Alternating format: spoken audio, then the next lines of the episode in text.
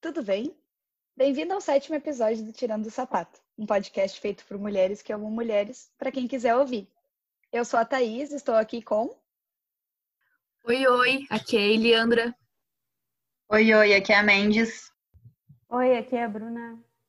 Olá, ouvintes do meu coração, aqui é a Karina. Olá, aqui é a Kathleen.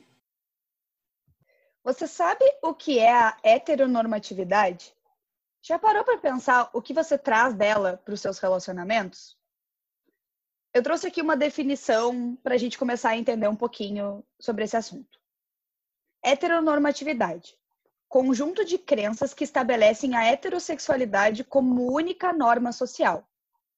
O conceito de heteronormatividade foi criado nos anos 90 para entender como a sociedade lida com a sexualidade e isso é afirmado através das instituições sociais que operam na intenção de formar pessoas heterossexuais, naturalizando essa expressão de afeto como a única legítima, excluindo e marginalizando as demais formas de sexualidade.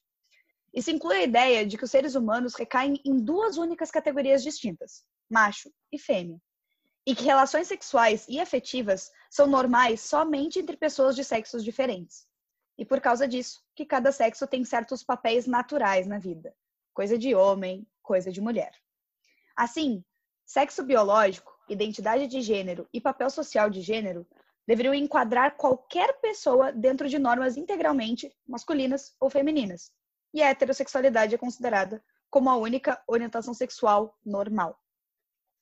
E por que existe esse padrão heteronormativo de um homem e uma mulher casando e tendo filhos? Porque isso atende aos interesses do capital. Não podemos esquecer que a gente vive numa sociedade patriarcal capitalista e que a manutenção desse sistema é bastante interessante.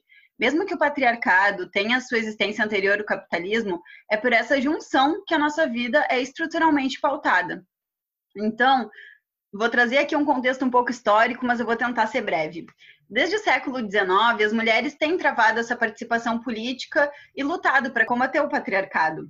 E desde essa época, a forma de divisão sexual do trabalho assumiu uma função muito importante na questão da família nuclear e que se apoiou na hierarquia patriarcal, que tornou as mulheres responsáveis pelas questões da vida privada e os homens responsáveis pelas questões da vida pública.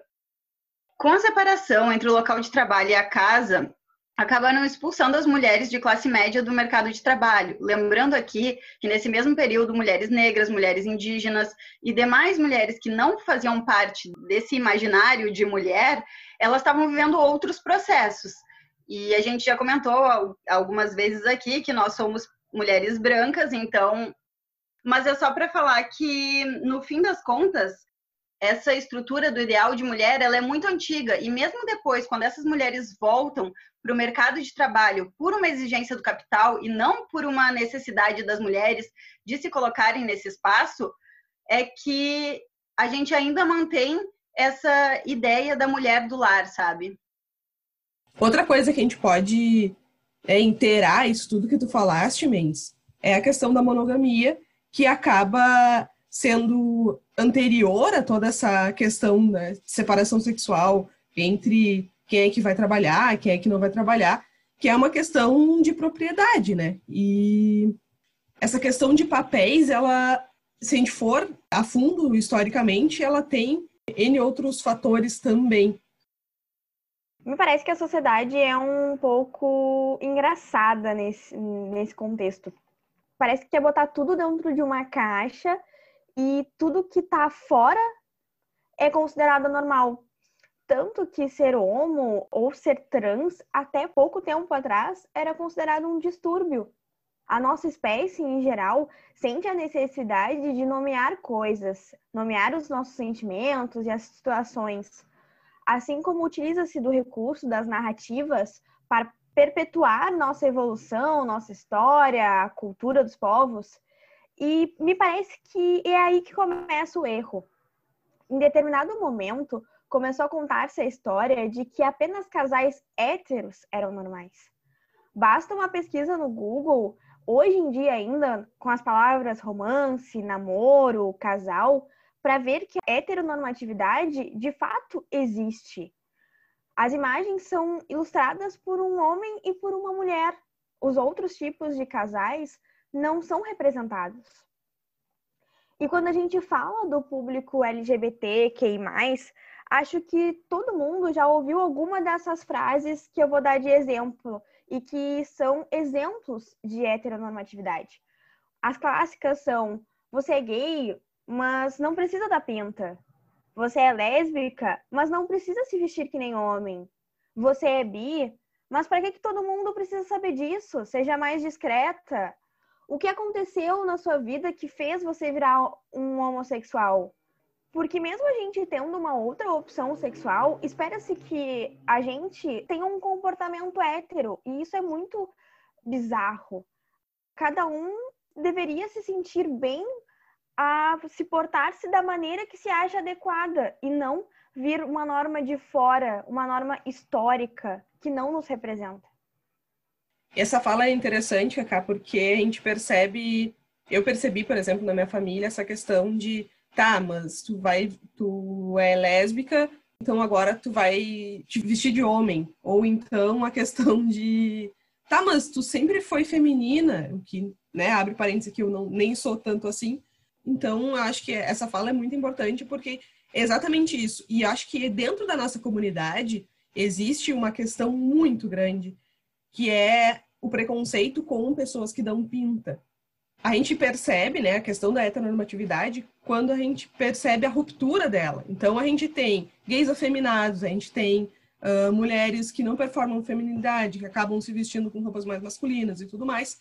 E aí, quando a gente está dentro da norma, ainda que, que lésbica, ainda que bi, ainda que, que homem, homem gay, a gente vai ter esse, esse preconceito, a gente vai ter né? Tomara que não tenha mais, mas a gente percebe em, em meio aos nossos pares esse preconceito de, ah, olha ali, ele é afeminado. Eu, bom, eu convivi por muito tempo com homens gays, mas a gente não percebe que são essas pessoas que trazem essas rupturas para a nossa sociedade que são, na verdade, as, as pessoas que fazem a gente pensar e fazem as outras pessoas pensar e fazem as outras pessoas aceitar minimamente as coisas. Então, um salve para os afeminados, um salve para as lésbicas caminhoneiras. Em contrapartida, também a gente percebe que esse mesmo fator ele é um problema para as mulheres que são afeminadas e que performam feminilidade na hora delas se descobrirem, porque isso já foi comentado até num episódio anterior pela Eliandra e por mim, que para as pessoas que veem uma criança que performa o gênero com o qual ela nasceu, quando ela se assume homossexual ou até bissexual, ela sofre uma invisibilização, assim, porque a própria família pensa: não, mas isso não faz sentido. Se ela brincava de Barbie, é óbvio que ela quer casar com um homem. Associam essas questões, sabe? E eu queria concordar em gênero, número e grau com, com a fala da Mendes, porque é bem isso. Apesar de na infância eu gostar muito de esporte, jogava futebol, fora isso eu sempre tive dentro da norma. E isso dificultou demais o meu processo de me auto-aceitar e de me auto-descobrir lésbica. Porque eu pensava assim, como eu posso ser lésbica se eu gosto de coisa de menina? Ou tipo, como eu posso ser lésbica se eu gosto de ser uma menina? A gente precisa urgentemente desvincular essas questões de gênero com de orientação sexual, porque isso causa uma confusão muito grande. A sociedade cis heteronormativa, ela tanto não admite nada fora da norma que ela impede que as pessoas que estão fora da norma vivam e que alguém que ainda parcialmente dentro da norma, mas que, por exemplo, seja uma lésbica que performa a feminilidade ou, enfim, um homem gay que não é afeminado, faz com que essas pessoas não se reconheçam. Então, isso é a mão de ferro da sociedade nos encaixotando, mesmo que a gente, na prática, não se encaixe na caixa perfeita da heteronormatividade. A gente pode nem ser hétero ou a gente pode desviar da norma por N motivos, mas a sociedade ainda vem e força uma caixa sobre a gente, porque ela não permite que a gente exista fora da norma, não importa o quanto que a gente se esforce para que isso aconteça. E eu queria levantar um ponto aqui, porque acho que está diretamente ligado com isso que a gente está falando, que é o fato de que essas questões, né, a heteronormatividade, nos afeta desde crianças. Ela é muito presente na nossa vida desde o momento que a gente nasce, cresce, é entendido pelos outros e lido pelos outros e começamos a viver. A heteronormatividade já faz parte da nossa vida, não é uma coisa que surge quando a gente fica adulto. E eu queria lembrar que recentemente uma ministra nossa, né, falou que meninos vestem azul e meninas vestem rosa.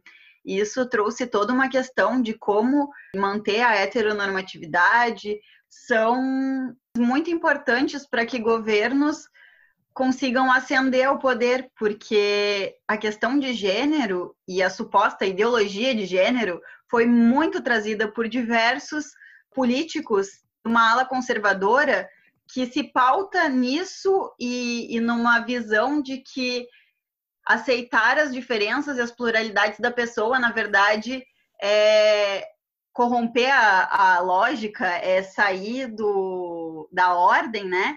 Então, essas questões são muito importantes e eles atacam justamente nessas questões das crianças, sabe? É muito importante a gente lembrar de como isso, desde a infância, já é uma questão muito importante. E aqui a gente não quer sexualizar crianças.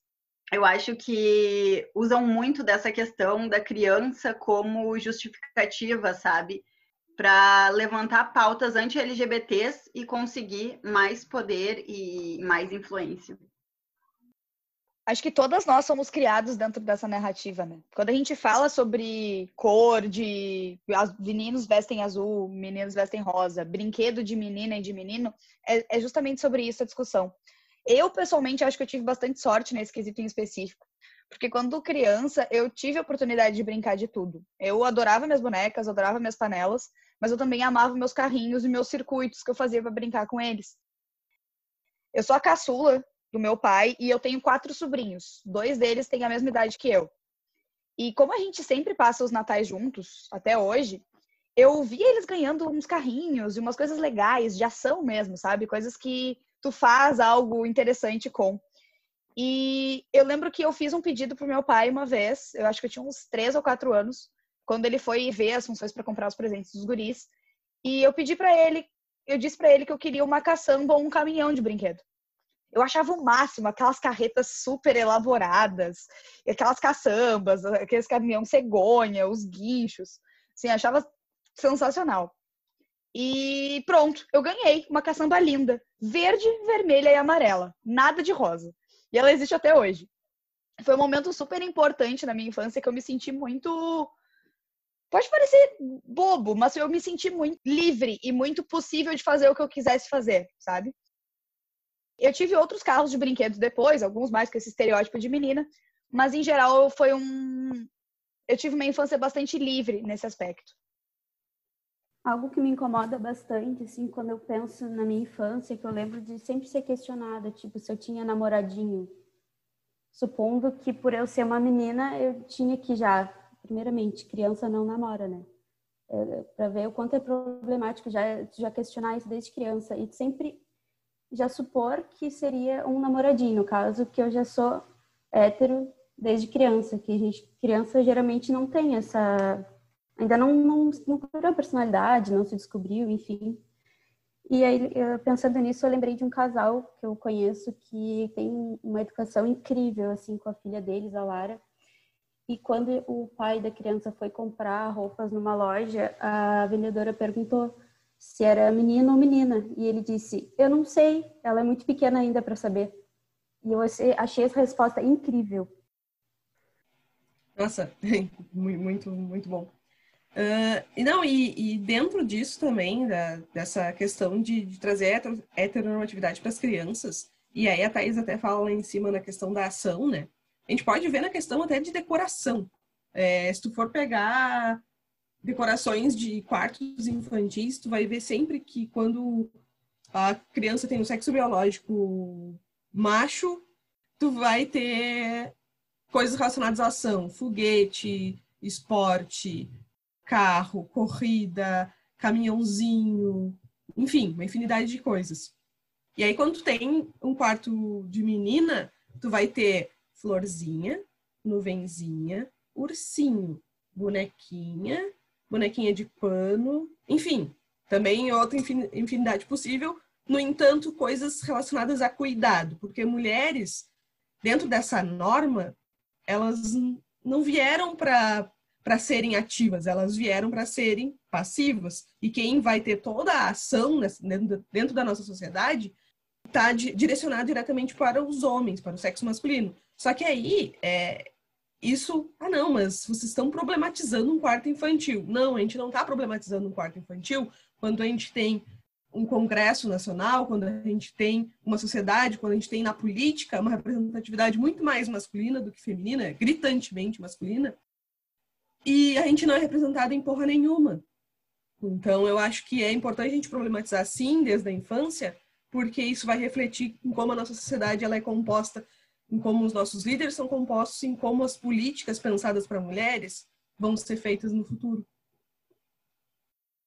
E eu acredito que esses brinquedos e até esse tratamento, ele realmente acaba estimulando e até determinando as habilidades que vão ser desenvolvidas pela gente no futuro, assim, fazendo recorte que esses homens que estão no poder são brancos. E isso é muito importante, porque a gente sabe que quando a gente fala dessa, dessa classe homem, em geral, a gente tem críticas, mas as críticas são ao comportamento estrutural de homens brancos, porque a vivência de homens negros é absolutamente diferente, né?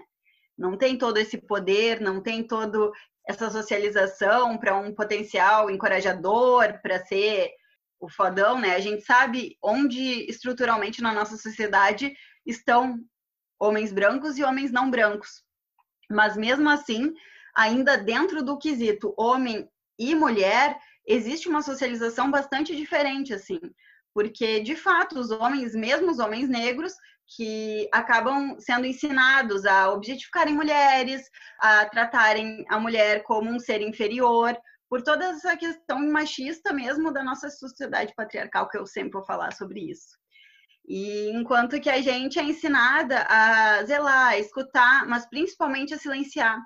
Porque eu percebo como isso é forte desde a nossa infância, quando nos mandam aguentar, quando nos mandam fechar as pernas para não para não causar, quando nos mandam aceitar um, um, carinho de algum familiar que chega, tipo, ai, vai lá e conversa com fulano, sabe? Uma pressão para para socializar, sendo que às vezes a gente não quer, a gente não quer aquele abraço, a gente não quer aquele beijo enquanto criança, sabe?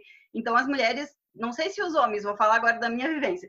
A gente é ensinada que a gente está sempre ali para servir um outro, né?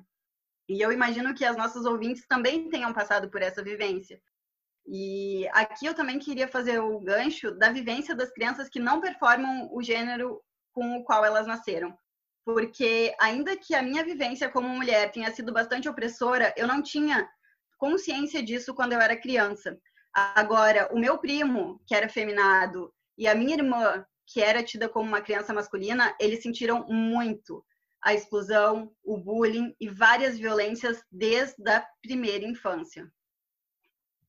Eu vou puxar de novo o gancho da Ruiva na hora que ela falou ali sobre a, a sobre criança não namorar e me remeteu muito a algumas vivências minhas que eu já comentei aqui que a, em geral eu, a minha criação foi bem conservadora, num meio até meio machista e muitas vezes eu ouvi essa frase do e os namoradinhos, assim como todo garoto que chegava perto de mim automaticamente tinha que demonstrar um interesse, era porque estava interessado, e não só isso, que aí gerava várias brincadeiras de meu noro, meu genro, não sei o quê. E hoje em dia a minha namorada tem que escutar essa questão do ah, é noro, o que que é? Eu já tive que escutar também aquela famosa frase, segura a cabrita que meus bodes estão soltos. Cara, é, é ridícula essa frase, sabe? Tipo, gente, oi.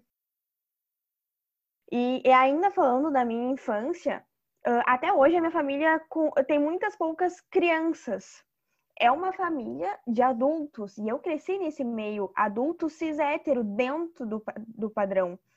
E eu era uma criança meio solitária, assim, e eu lembro que isso não era normal, que era uma família dentro da caixa, e até hoje eu suspeito, eu sei que existem outros homossexuais na família, que já hoje em dia tem 40, 50 anos, mas eles nunca saíram do armário. E quanto a essa questão dos brinquedos, eu até tive bola, mas eu nunca aprendi a jogar. Por exemplo, quando eu ia jogar futebol, a bola ia para um lado eu ia para o outro porque eu entrava em pânico se a bola chegasse perto de mim. Não sabia o que fazer. E, de fato, todas as minhas roupas eram mais rosas, eu tinha muita boneca, eu tinha aquela vassoura e a pazinha para aprender a limpar, eu tinha a cozinha, as panelinhas. E eu tinha poucos brinquedos que também eram dados para meninos. Eu acho que era bola e talvez um quebra-cabeça. Em geral, nós mulheres somos desde pequenas criadas para sermos mais sensíveis, carinhosas, até frágeis. Os contos de fada ilustram a espera de um príncipe encantado, um homem que vai salvar e conduzir para a felicidade eterna. Somos incentivadas a cuidar da casa e dos filhos quando, na verdade, a gente pode chegar na vida adulta e não querer isso. Não querer ter filho, não querer casar. Gente, eu queria aqui falar uma coisa que não há uma quantidade humanamente possível de leitura feminista que eu possa fazer para curar os traumas que eu tive lendo dois títulos muito importantes. Um que é A Vida Sexual da Mulher Feia e outra Antes Mal Acompanhada que Solteira, ambos lidos aos 13 anos de idade. Essa função de infância, eu até tive muita sorte, porque a minha infância eu morava num condomínio, então eu muito brinquei mais na rua, de jogar bola, de pega-pega, esconde-esconde, coisas de brin brincadeira em grupo, do que em casa com os meus brinquedos. Então, eu tive a sorte de ter uma, uma infância mais na rua, assim. Mas eu acho que, não me lembro qual de vocês falou, a Mendes falou, da questão dos irmãos dela, da irmã dela e do primo dela, né, que foram tiveram uma socialização diferente na, na escola. Isso é uma coisa que a gente tem que levar muito a sério, é a importância da educação infantil. Porque quando a gente entra na educação infantil, é o primeiro contato que a gente tem com uma sociedade, com um núcleo que é fora do nosso núcleo familiar. É lá que a gente se depara com crianças que vêm de realidades diferentes, de famílias diferentes, de contextos diferentes. Então, é extremamente importante a gente ter um olhar para a educação infantil onde todas as crianças se sintam acolhidas. E a gente fazer entender que todas as vivências são importantes e merecem ser respeitadas. Eu tenho duas sobrinhas, uma tem quatro anos, ela já tá nessa fase de escolinha, enfim, e ela traz coisas para casa que a gente fica, meu Deus, quem ensinou isso para ela? Tipo, ela não tem essa convivência dentro de casa, tipo assim, ela, ela tem meio que pânico de ser gorda, ser gorda não é bom, ser gorda não pode, ser gorda não sei o quê. E a gente fica, meu Deus, de onde essa criança tá tirando esse conteúdo, sabe? Ela tem quatro anos. Então, é extremamente importante que a gente olhe para a educação infantil com muito carinho. É lá que começa a socialização das nossas crianças. E a gente tem que ter um olhar muito plural para essas crianças, para que a gente não crie e não forme adolescentes e adultos ainda mais traumatizados. Gente, como vocês viram, o assunto deu bastante pano para manga. Por esse motivo, a gente resolveu encerrar aqui o sétimo episódio do Tirando Sapato a gente vai fazer uma segunda parte desse episódio, que vai sair não na próxima quarta, mas na próxima sexta-feira, para que vocês possam acompanhar a continuidade desse assunto. Se tu ouviu até aqui, o nosso muito obrigada. Foi um prazer tirar o sapato contigo. E me conta, tu curtiu esse podcast? Se sim, segue a gente, que toda quarta-feira vai ser postado um novo episódio. Segue a gente no Instagram, o nosso perfil é o arroba tirando sapato. E te liga nos spoilers para os próximos episódios. Um beijo e até a próxima!